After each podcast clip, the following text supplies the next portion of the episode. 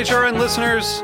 As we celebrate our 15th year, we are deepening our commitment to giving voice to the next generation of food systems storytellers, and we need your help. Our internship and fellowship programs help activate new possibilities for underrepresented and underestimated young people through experiential journalism, audio engineering, and production training. Through these unique programs, HRN helps food equity stewards build essential workforce readiness skills that expand their potential and foster economic mobility. Please consider supporting these critical programs. And with a minimum donation, you can be entered to win a dinner for two at an amazing restaurant in one of eight cities and tickets to a concert at a great venue in one of those cities. We have incredible partners across the country who have donated, as they also share our passion for helping to educate the next generation of food systems storytellers. Check out heritageradionetwork.org slash 15 to donate and enter to win today. That's heritageradionetwork.org slash 15 to donate and enter to win today. And make sure you donate before March 31st. Thank you. This episode is brought to you by 100 Bogart Street. Do you need a conference room for your next meeting? Learn more by visiting 100bogart.com. This is Jimmy Carbone, the host of Beer Sessions Radio on the Heritage Radio Network. I've been a part of the HRN community for 10 years. After all that time, I'm constantly inspired by the incredible voices of our network. Each week, I record my show in the HRN studio because I'm excited to bring you, our listeners, the most important stories from the world of beer, food, cider, and more. All of us here at HRN make food radio because we love it. This year, HRN is celebrating its 10th anniversary, but we need your support to keep food radio going strong for the next decade. Join the HRN community today by becoming a member. Go to heritageradionetwork.org slash donate right now. You can even show some love for my show by selecting Beer Sessions in the designation drop-down menu. Thanks for listening to HRN.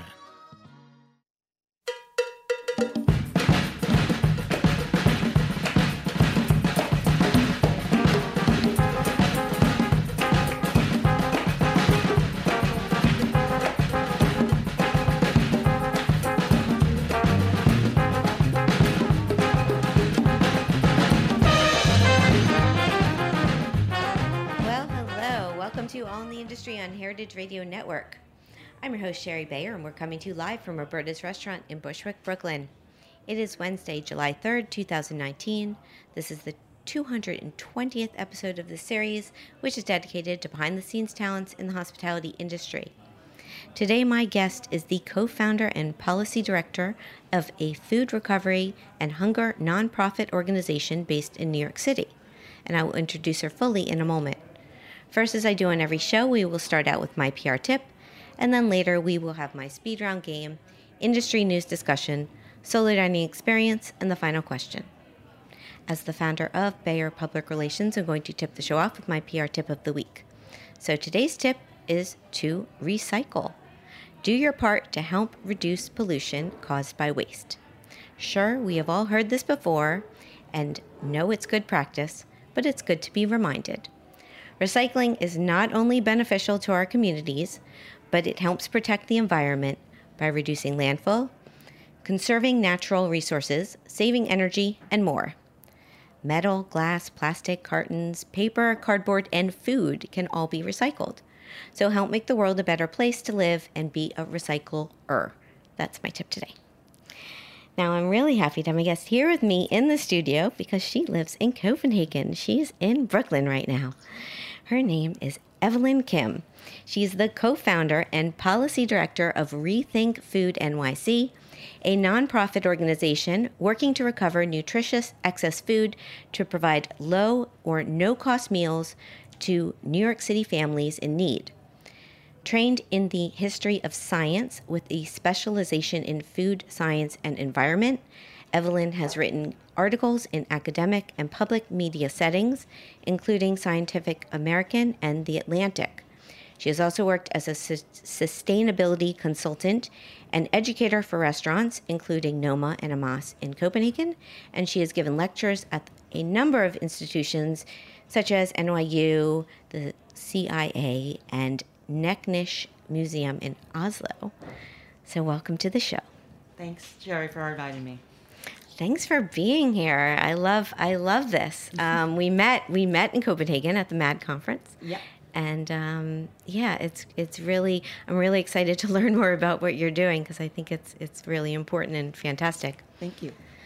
So I always like to start with my guests uh, about how they got into what they do today. And so, and do you want to share a bit about your background? Uh, yeah, it's really funny because I get asked by students, culinary professionals, you know, uh, consultants all the time, well, how did you get to do what you do? And I always joke, I said, please don't take the route I did because it will take you forever to get here.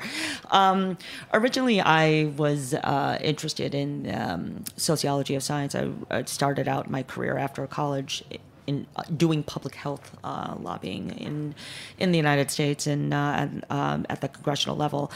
And after that, I decided that I wanted to go to graduate school. What ended up happening was that I started to be more and more interested in the intersection between science, uh, society, and uh, the food part came as part of an issue in terms of thinking about public health. And so the issue with AIDS, obviously, you know, God's Love We Deliver, there's a bunch of other organizations that are interested in, in dealing with nutritional um, deficiencies as well as catering to specialized t- populations. Getting into history of science was uh, was through basically my uh, graduate school training. So I was in a program that had sociology, philosophy, and history of science. So basically, I looked at kind of larger issues surrounding science and agriculture in the 19th century. So basically, my food issues was originally. Um, it's been always kind of split between public health and history of science um, and agriculture in terms of how I got into this was basically in term I moved to Copenhagen uh, because my partner was there, and uh, after doing a uh, quite a bit of consulting in terms of public health. I've also done some environment consulting for OECD. I decided that I want to go back to academic writing because I had missed doing the research. And uh, what I had found was that I started a blog, and the blog all of a sudden got some wings and quite a few followers. Uh, basically, the blog was, and this was in the aughts when people actually read blogs. back in the day. Yeah, back in the day. When people um, read. Yeah, exactly. on things, exactly. Um, was that I really wanted to bring people who are culinary professionals, people who are foodies, people who are in the, interested in the environment, and people who are interested in public health, because they all had a common a common understanding of what food was, but given their own interests, if they learn to work together they could make basically change make monumental changes in the food system in a way that they were being siloed at the time. So the the blog really was the the joke was well I'm going to give you a lecture but you'll get a recipe at the end. So so uh, that kind I guess of, you're a cook too. Yes, uh, yep, uh, did a lot of cooking. Um, yeah. So what ended up happening was that um, I started doing some uh, basic lectures. Uh, one of the things I did was I did because I miss lecturing. I uh, did lectures um, at Noma and various other uh, restaurants on uh, history of science and science sustainability, food issues, um, things like you know at St. John's about like history of the English pig, or you know uh, at Noma it was basically you know deep geologic time in Nordic terroir. So getting chefs to understand why the products are the way they are and why they have the specific products that they do, given the kind of geographical and geological history of the area. Um, that's how I got to meet René, and then I got to meet a whole bunch of other people. What ended up happening was I was still continuing to publish. I was writing quite a bit, um, and I was asked to help out at uh, the opening of Amass restaurant with their. Uh, sustainability program and certainly with a, a little bit of PR, um, and that rolled into a program looking, helping out with food waste, environment, taking a look at public service. So we did a farm to table program for for children. Um, after four years, I decided I, I really wanted to go back to doing uh, more research, more NGO work. Um, I mean, you know, was, my mission was accomplished, and what happened was that um, I had I had done a consultancy at the New York Academy of Medicine for um, their food science and nutrition programs. Um, I obviously, through my time, I have met quite a few chefs when you work in the restaurant industry, and certainly when you work with um, people who are uh, interested in food uh, studies topics. You meet quite a few chefs. One of them was a friend of mine, Matt Jozwiak. We had worked together. I uh, he was working as a chef at 11 Madison Park, um, and we had known each other from Chicago. And basically, he and I had you know, one night just cooked up. We're like, hey, why don't we try this? You know, why there's so much waste, blah blah blah.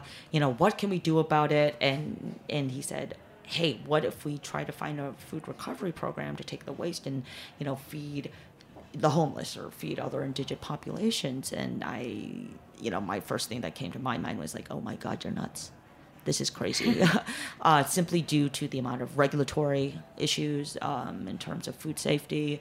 There's also, it's incredibly capital intensive, it's really expensive. How are you going to distribute this? Who, uh, just insurance, insurance alone. questions and questions. Exactly. Yeah. So um, basically, the organization pretty much started out with that. We started a pilot program, and and we figured out whoa, wait a second, this can be done. And then from there, we just kind of ran with it. Amazing. So, just as far as timeline wise, around when was this conversation? And when did you move to copenhagen? And also where did you grow up? Did you grow up here in new york? I'm um, going back a little with- yeah i was about to say i uh, grew up uh, in chicago most of my years. I was born in korea so okay. but um, i've spent a significant amount of time in new york. Um, i have friends here my family's here so uh, that's you know for me it's a part of my life. Yeah and i'm curious where matt worked there because i lived in chicago in the late 90s oh and I, I was a server at Charlie Trotter. Ah, I have a funny story about Charlie Trotter. uh, basically, he's the one who gave me my first. Uh, shall we say, tongue lashing for a blog post I had Oh, really? I've uh, taken it away since then, but oh no, put it back up now. Yeah, oh, was, wow. Yeah, yeah, it was really funny, but um, but yeah, I mean, uh, that entire. So I met Matt because he was working through. Uh, I met them through basically uh, Michael um, Carlson from Schwa. Oh, okay. And that entire bunch. So oh, obviously, wow. you know, yeah. Chicago's a small community. You know, a lot of people worked at charters. A lot of people worked with uh, at Alinea. I mean, they all kind of right, cycled yeah. through, and yeah. So that's kind how of, met. Kind of like Copenhagen, I yes, guess. Yes, right? yes, exactly. So Copenhagen, um, it's been 15 years. Okay. Yeah. yeah, time. exactly. But I've it's been on and off. Uh, I've traveled quite a bit uh, due to my partner has been teaching for quite a bit of time, so we've taken sabbatical in various other countries, and I've always been mobile, so that's yeah. you know it's it's worked out. But in terms of the, in terms of geography, I I do think that the the route that I've taken has given me a perspective on food in very, very different ways. Um, whether it be from a lens of, you know, American uh, food systems, the way that Europeans look at it, the changes in the years I've been in Copenhagen in terms of its food industry has been phenomenal. Oh yeah, absolutely. I mean, I've just phenomenal. I've experienced it a bit and seen it, but you're you're in it. I mean, like over 15 years, you've you've seen a tremendous amount of change, and you've been a part of it. Yeah, yeah, yeah. Which is something that I would have never have predicted. I I don't yeah. think. I mean, the work that I do now. If you asked me 15 years ago, what would you what would you imagine yourself doing? I would have no idea. I this would not be it. yeah, well, same same for me. My my path wasn't carved out, and it just sort of has happened.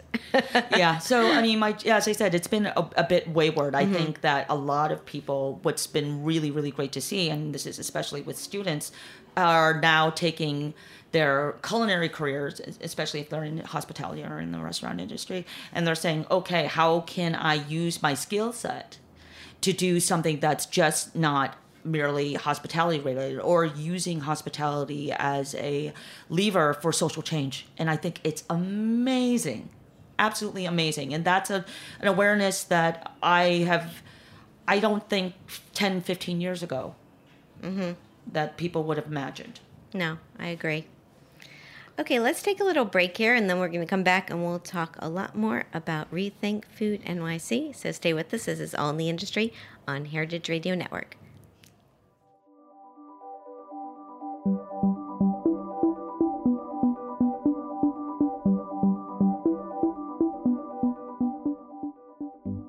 This episode was brought to you by 100 Bogart, a new building in Bushwick, Brooklyn, with meeting and event spaces available for on demand booking. Looking for the next perfect outdoor location for your next gathering? Host your next event at 100 Bogart's impressive rooftop, just steps away from the Morgan L stop. It's one of the largest and tallest roof spaces in Bushwick, boasting 360 degree views of Brooklyn, Manhattan, and Queens. 100 Bogart's rooftop is available for your next networking event, fundraiser, special performance, or photo shoot. There's approximately 5,000 square feet, ample space for up to 100 guests. For more information on hosting an event at 100 Bogart's rooftop, email info at 100bogart.com or call 718 362 3539.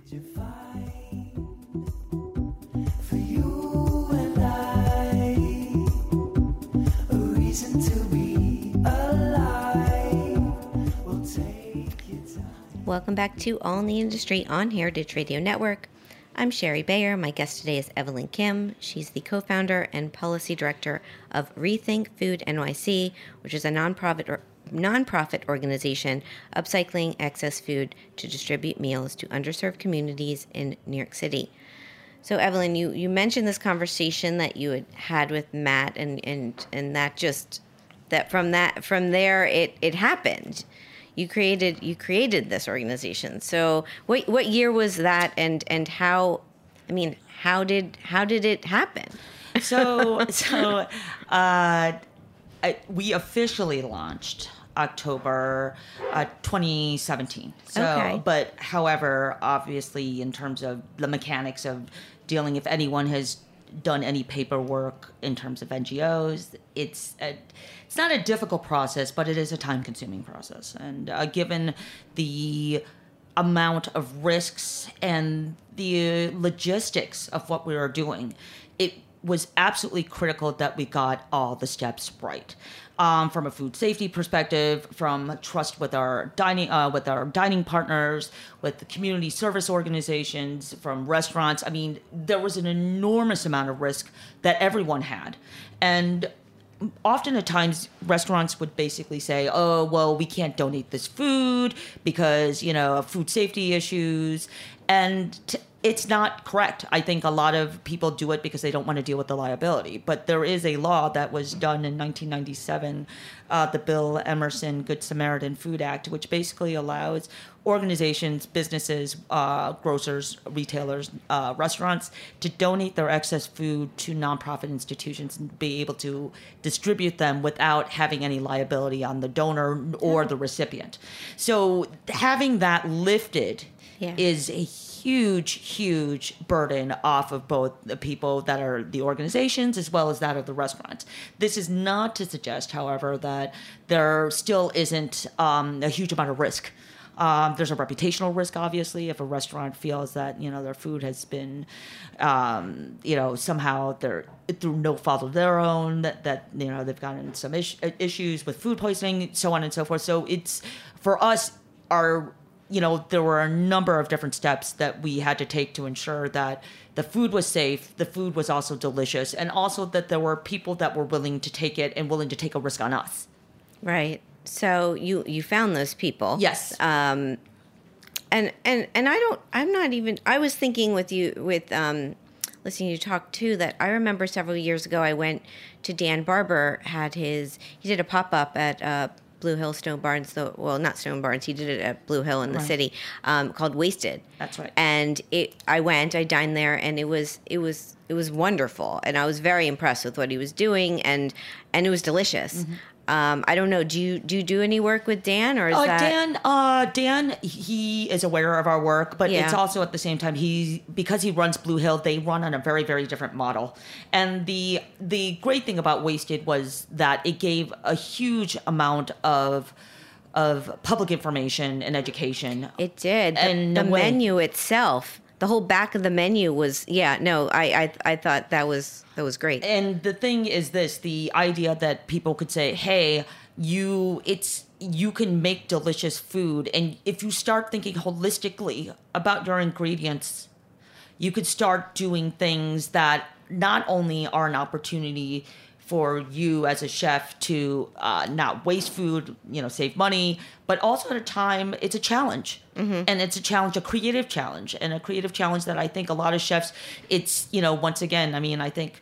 Rene Redzepi probably has put it best. You know, you don't really know what you're capable of un- unless you put some constraints on yourself. And once again, if you put the constraints on, okay, I'm only going to use X, Y, Z ingredients, nothing else.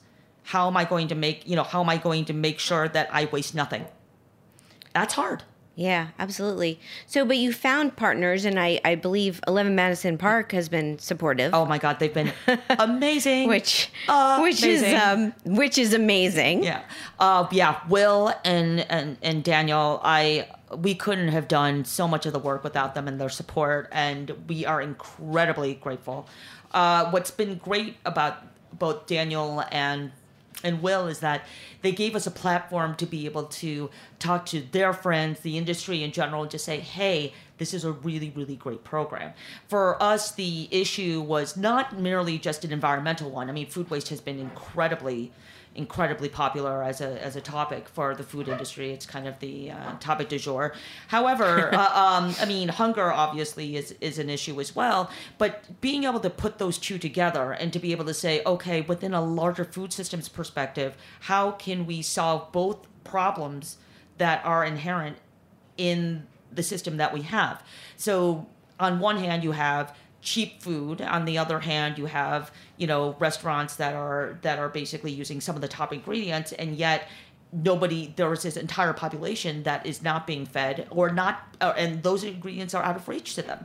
So basically in terms of rethink the you know we always have our mantra which is basically that everyone has the right to delicious nutritious food we are allowing everyone should be able to get that food regardless of where you are on the income spectrum regardless of what your status is. So the idea that somehow that i think for a lot of the chefs it forced them to think a bit differently about like okay how are we using our food?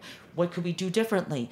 And also from um, from a purely economic point of view your food costs go down uh, they a lot of them realize like oh my god we waste you know or you know we have so much excess at the end of the night.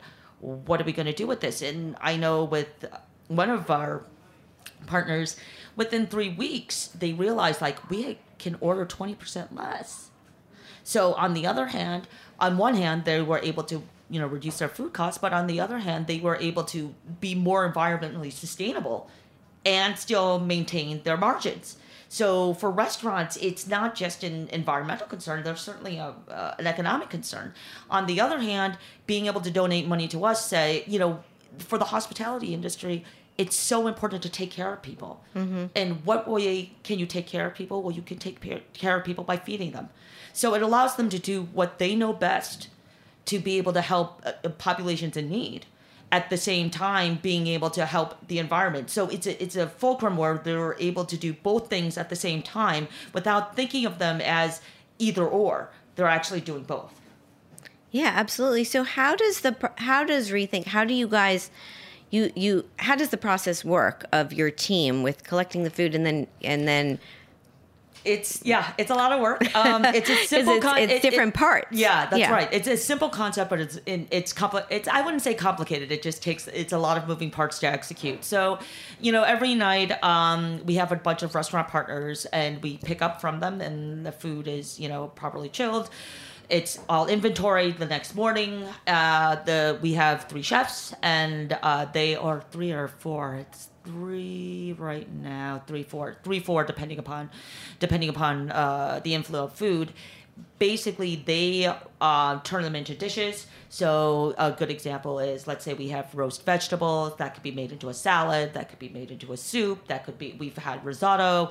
Uh, I mean, the food is phenomenal because a lot of it is because the food quality that we get Right. is phenomenal. Yeah, no, and good- so good delicious. Yeah, yeah. exactly. Good products. And so, I mean, this is the stuff you'd be paying twenty dollars a quart at Whole Foods for. right. And the fact that we're able to be able to feed people this food that that is absolutely delicious at the same time because they're high quality ingredients, they're nutritionally dense, they're able to not waste that food. So what one of the bigger problems in in at least in terms of food recovery is that if you have food that isn't of very high quality, it just ends up being kicked down that it, no one will eat it, gets kicked out of the food chain and goes into landfill.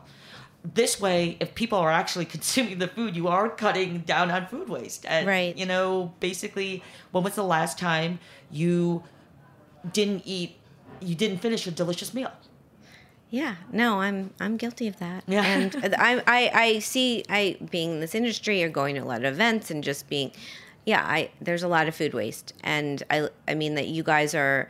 Uh, have come up with a solution, Yeah. and so then, so then, what? Um, how is it distributed? So we work with community service organizations across the city. Uh, Brooklyn Angels, uh, North Brooklyn Angels is one example. We've worked with uh, Mission, uh, Bowery Mission, uh, and basically it's a 24-hour turnaround. So the food is exceedingly fresh. That food is not sitting around. It is cooked to order. Um, it's as I said, we've had some feedback from our from our partners saying this is some of the best food we've ever gotten. You know, it's absolutely delicious. The our, the, our, the people that we serve absolutely are grateful and they absolutely love eating Yeah. what we're eating, and I'm sure. which you know points to a question about well, as both as an hunger organization, what are we aiming for, right? So, in terms of dealing with food insecurity when you start thinking about food insecurity as less of an issue about just getting calories, but thinking about nutrition, thinking about flavor, thinking about taste, it changes the conversation about what what and how we should be doing to alleviate hunger. Yeah. No, I, I'm I'm so impressed with what you're doing. I think it's I think it's incredible. Let's uh, let's let's let's hear from Ellen Bennett because I asked her to ask you a question. She was on my show last week. She is the founder of Hedley and Bennett, which is an LA-based handcrafted apron company, and uh, we're gonna play back what what she'd like to know. Wow, that is a that's a doozy of a question. I feel like I want to ask her so many things. I would say, you know, as a as a business owner that you know we have almost close to 50 employees, what I would want to know like what does she suggest businesses to do to help contribute in some way whether it's you know when we throw events and we have extra food? Like what should people do as business owners to connect to a local food drive et cetera to not waste food when they have any sort of activity happening there? Because i anytime i see food go to waste it's just like oh kills me and i, I want to know what her thoughts would be on just give us some tips on what we should do Uh, first and foremost, get in touch with local community food banks. See if they are uh, they are which ones are willing to take food that has been that has uh, like if you're a catering an event, for example, say, hey, would you be willing to take the food that we have at the end of the evening? It's perfectly serviceable. It's perfectly healthy. It's just that we have some excess at the end of the evening. We don't want it to go to waste. Um, there's an organization in New York City called Rescuing Leftover Cuisine that is good with restaurants, and at the end of the day, they have a system of being able to take food from restaurants and deliver it to individual homeless shelters. Uh, they're a fantastic organization. Other ones are larger food banks. If you take a look at, let's say, um, the uh, in DC, their uh, Central Kitchen, DC Central Kitchen has a fantastic program. They will take program. They will take food. It's it's a question of doing some legwork. Um, I think that a lot of cities have food policy councils and a lot of them often have links and resources that you could talk to to say hey i'm interested in donating this food or i or even if you are really really uh, proactive about it you could say before your event is there a partner you could work with and say hey we would like to do it. And that way you can take a look and say okay there's a plan. You can actually donate the food. And it's not this oh last minute like oh my god we have all this food. What are we going to do? It does require some uh, some thought. But also at the same time i mean i think all these issues in terms of dealing with food waste and especially as a business um, it, it does require thought. I mean running a business requires thought. It's you know you don't do anything last minute. You anticipate things. So i think for businesses um, a lot of the ways of thinking about it is is really start to think holistically about your products or start thinking holistically about the way that you use food or what you're going to have at the end and think about well how can you make sure that it doesn't get into landfill? So start thinking about, you know, ways of the pockets that the low hanging fruit that you can take and even things like bottles of water you could donate that to shelters. For example you know earlier uh, last year there was the flint water crisis. If you are an event uh, if you're uh, and have an event and you're and you have a location they have tons of water what are they going to do with that extra water? No one wants to haul it back. Yeah. you can obviously donate it to place or things like you know utensils. Um, so if you deal with missions they often have you know they can't give out forks and knives. So can you give out things like you know forks uh, disposable even though it's really really uncomfortable to be de- dealing with that but you're serving a need Yeah, no, great tips. I mean, I, I go to so many events and I feel there are so many that have recycling set up, or even I was at Aspen Food and Wine and they have, you know, they have people, volunteers stationed in front of their garbages, which have compost and waste and recycle, and they are helping people decide where to throw their garbage. So because people don't know is what you find. You you see people go over to these these stations and they and it's it's wonderful that there's someone there directing people of where to throw your trash. And so I see that and I'm so impressed. And then sometimes I go to invest events and there's not recycling and there's a lot of food waste and it's frustrating. I think some of this is the or what I'm getting is it's like the thinking before it's just putting in the the thought process before the event to plan and then it can be executed but it's but you got to take that step Yes, you got to take that step. I mean, obviously, there's another way that they could be done, which is, uh, for example, in France, they just put in a food waste law saying that no business can, uh, all their food either must be donated or must be uh, composted or put into other, by um, basically other organic waste.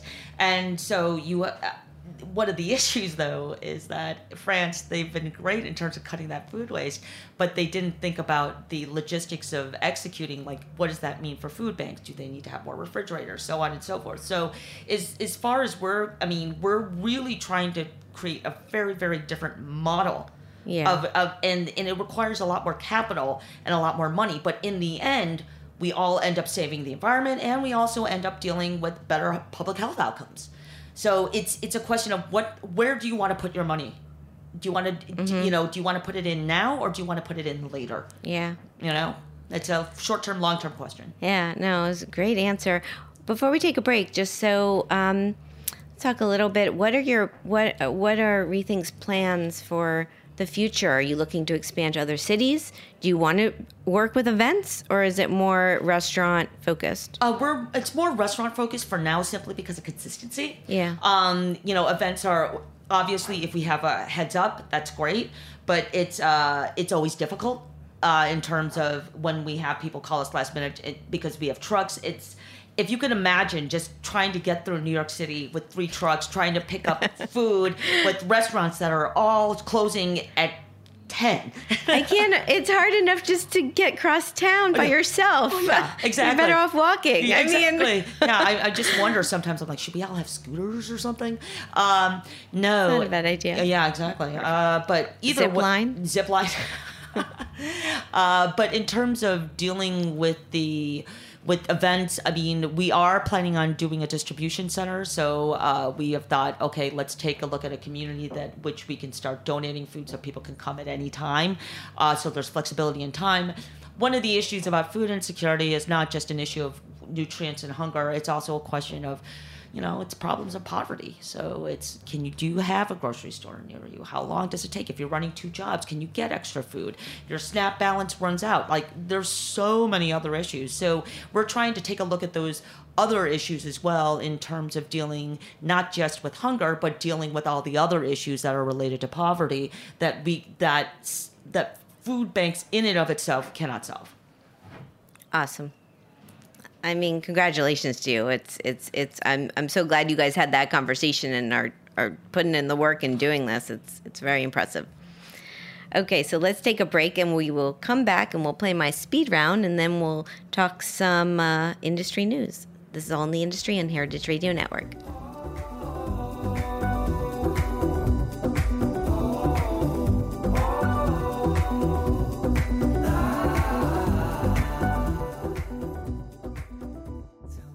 Are you enjoying this podcast? Heritage Radio Network has plenty more. My name is Michael Harlan Turkel, and I'm the host of the food scene here on HRN. This show explores the intersection of food, art, and design by talking to people who are inspired by these ideas. The show features food photographers, food stylists, interior designers, and so much more. All the players that make the world so visually delicious. You can find the food scene wherever you listen to podcasts and on heritageradionetwork.org. asleep just to wake up. Still, I don't want to go to bed.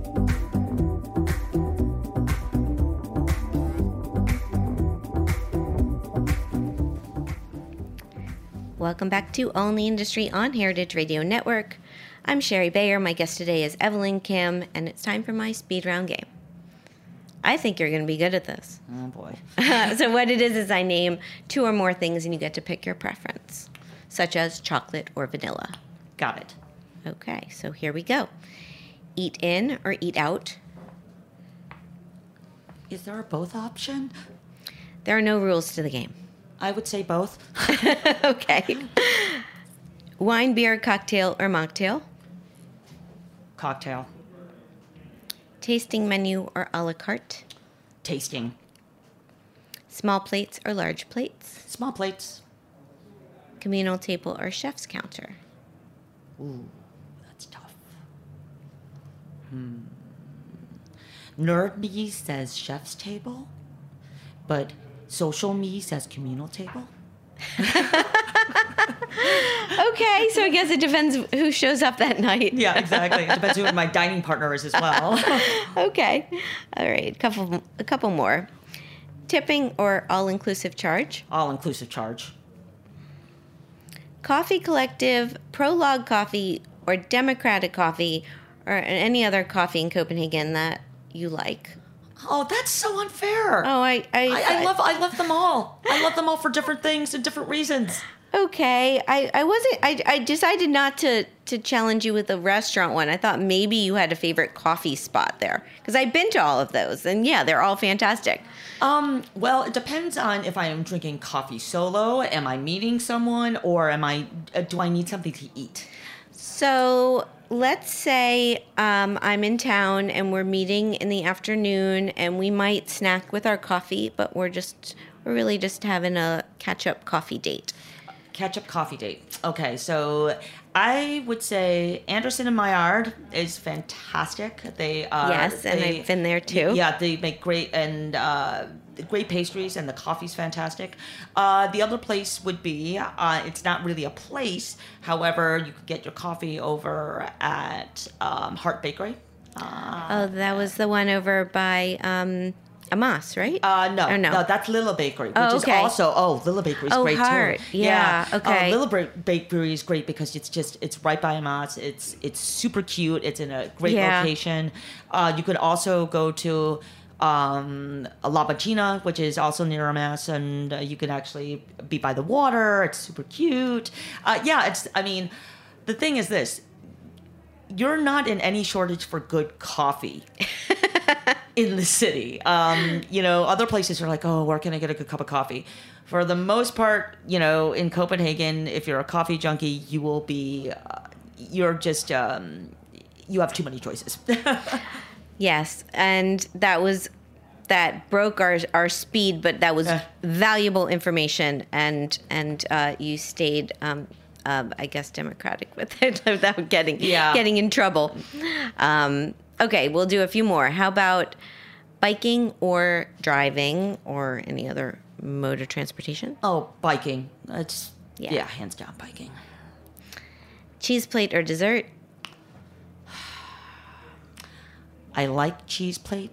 However, I have a bizarre allergy to some dairy products. Therefore, I have unfortunately had to turn down cheese plate for particular cheeses, and thus I will have to eat dessert. So that is a modified answer. you have to eat dessert. Okay, last one is Manhattan, Brooklyn, or Copenhagen.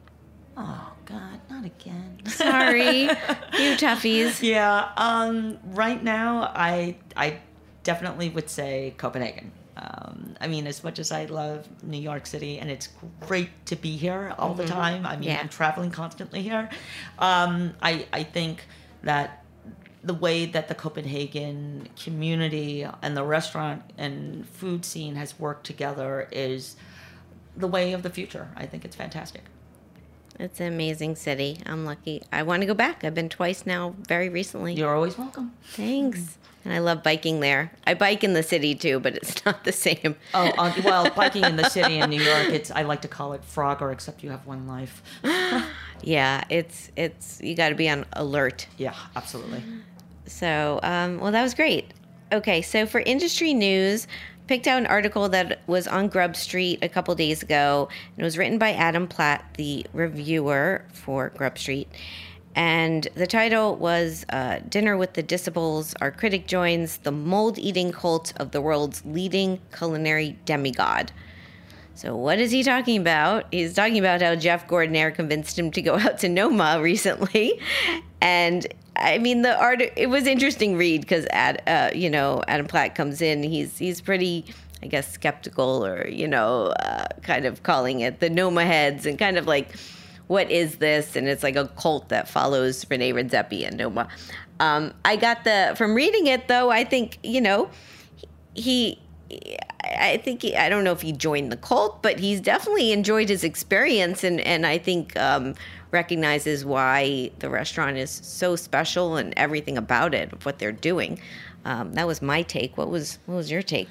I think for I, I I echo a lot of those sentiments. I think for a lot of people who I mean the totality of Noma and the way that they think about food and the dining experience. It's not just what you see on your plate, it's how it got there. The, the amount of thought that was put behind it.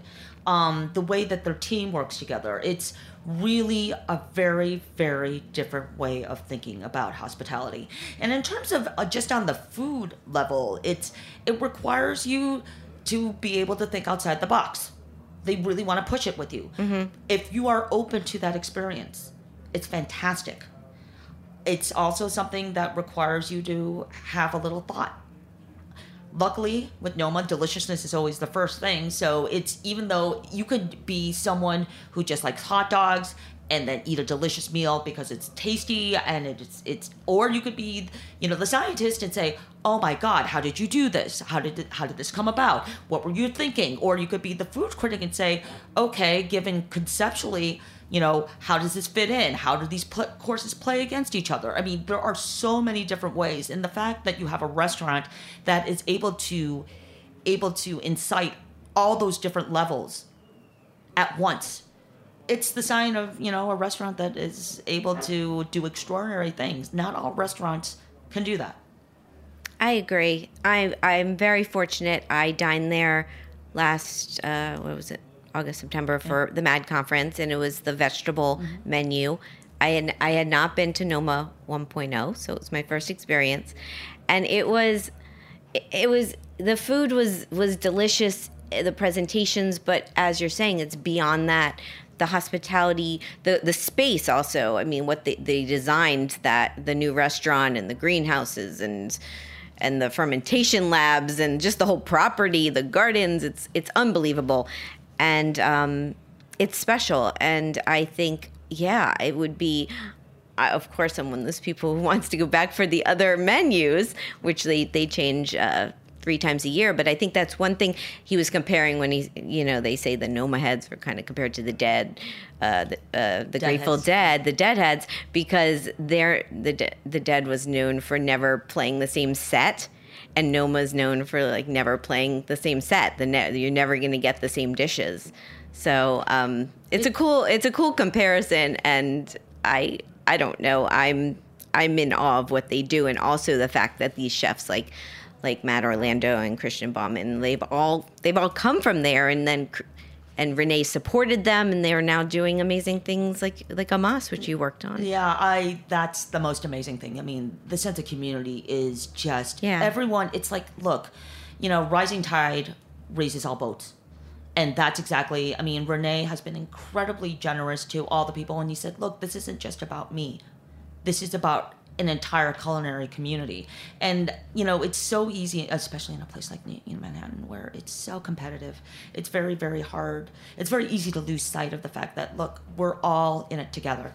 And when you have a space like Noma that that is so generous with their time, information, you know, uh, with you know having the stages come in, like it's really something that is, as I said, a model to think about in terms of what do we want the hospitality and restaurant industry to be in the future. Yeah, true. Well, um, congratulations, congratulations to Noma too. They were just on the world's 50 best number two spot. They got back on, on the list. 2.0 removed. yeah. So, um, okay, let's take one more break. We're going to come back. I'm going to do my solo dining experience and we'll have the final question. This is All in the Industry on Heritage Radio Network. You fall for it that you can never just live the way you wish. Did you find for you and I a reason to be alive? Well, take your time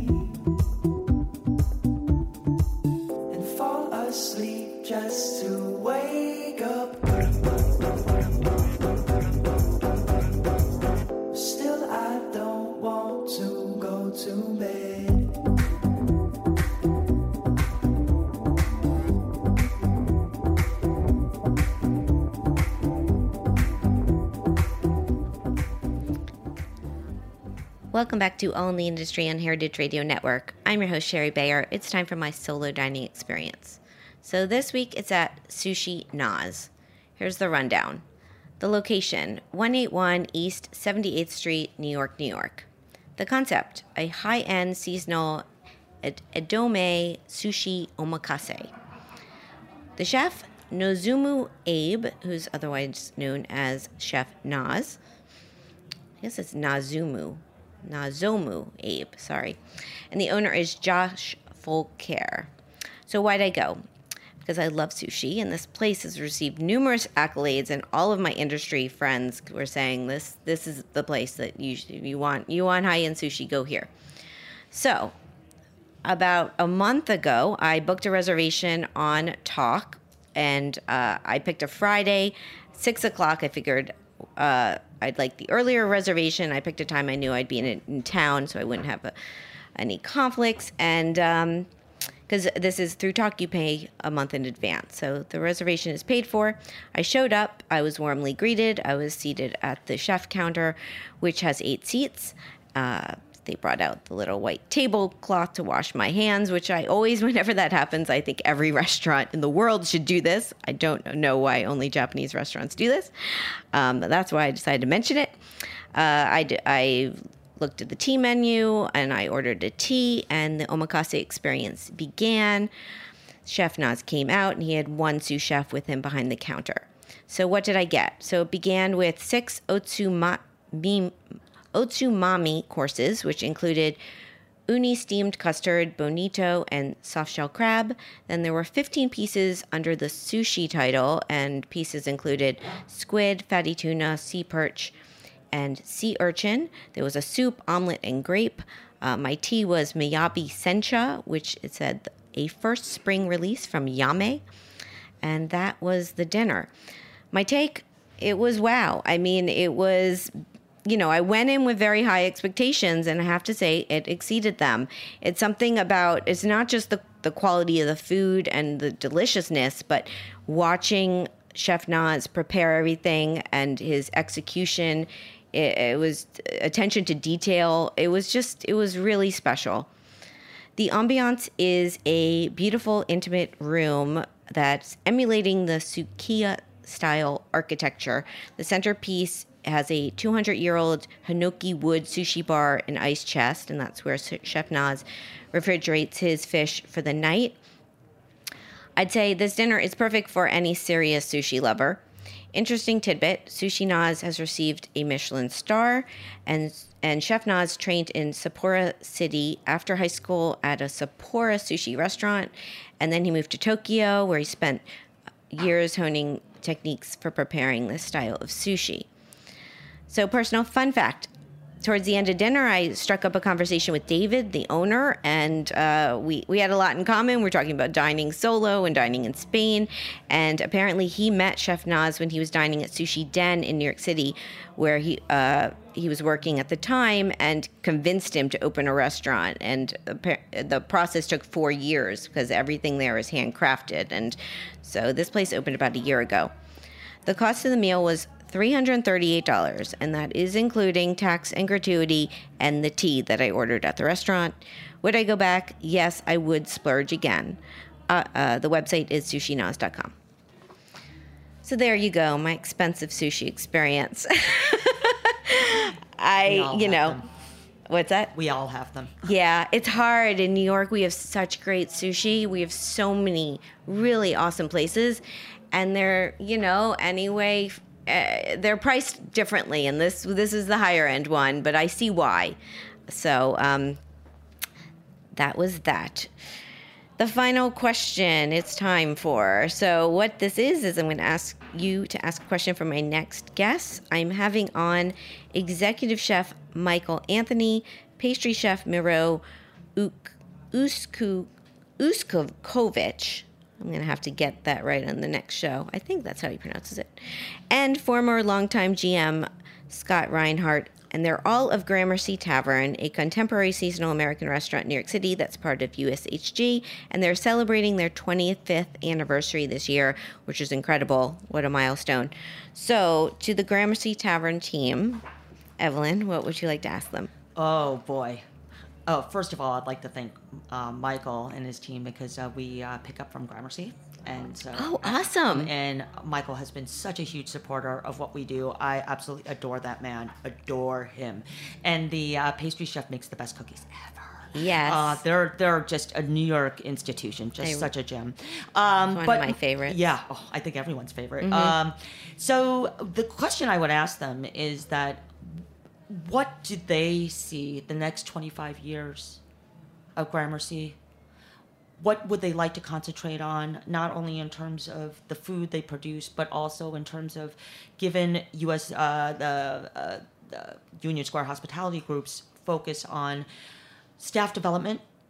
What do they envision that to be 25 years from now in terms of being able to create sustainable lives for their chefs for their hospitality servers and for the people that um, for the food that they create and the obviously the the uh, farmers and the purveyors that they work with Great question. I will find out.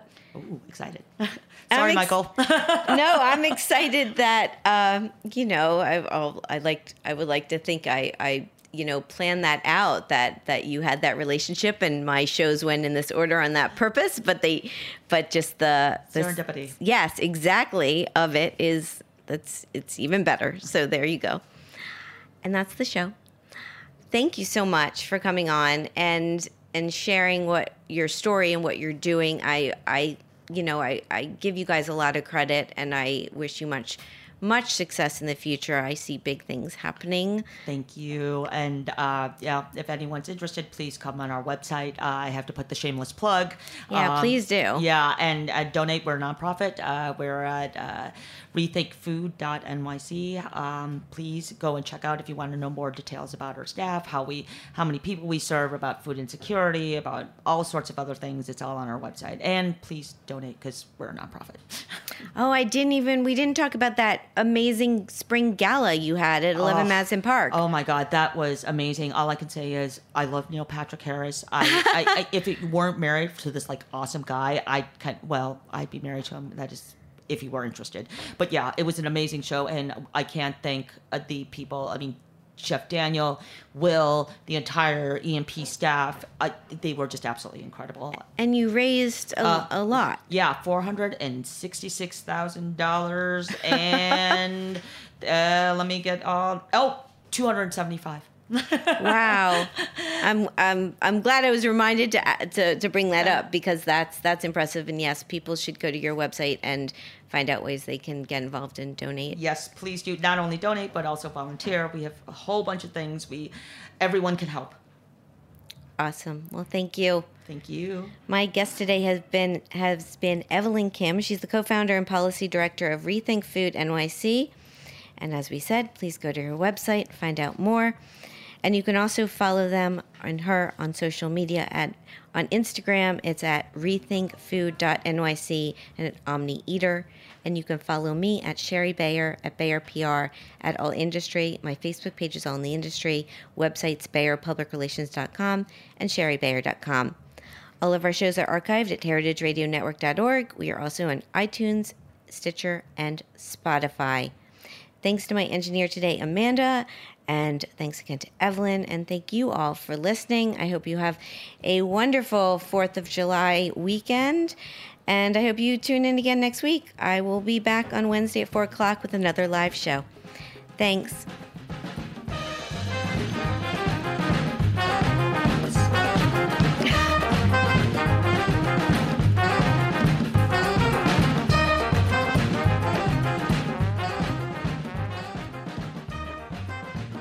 Thanks for listening to Heritage Radio Network, food radio supported by you.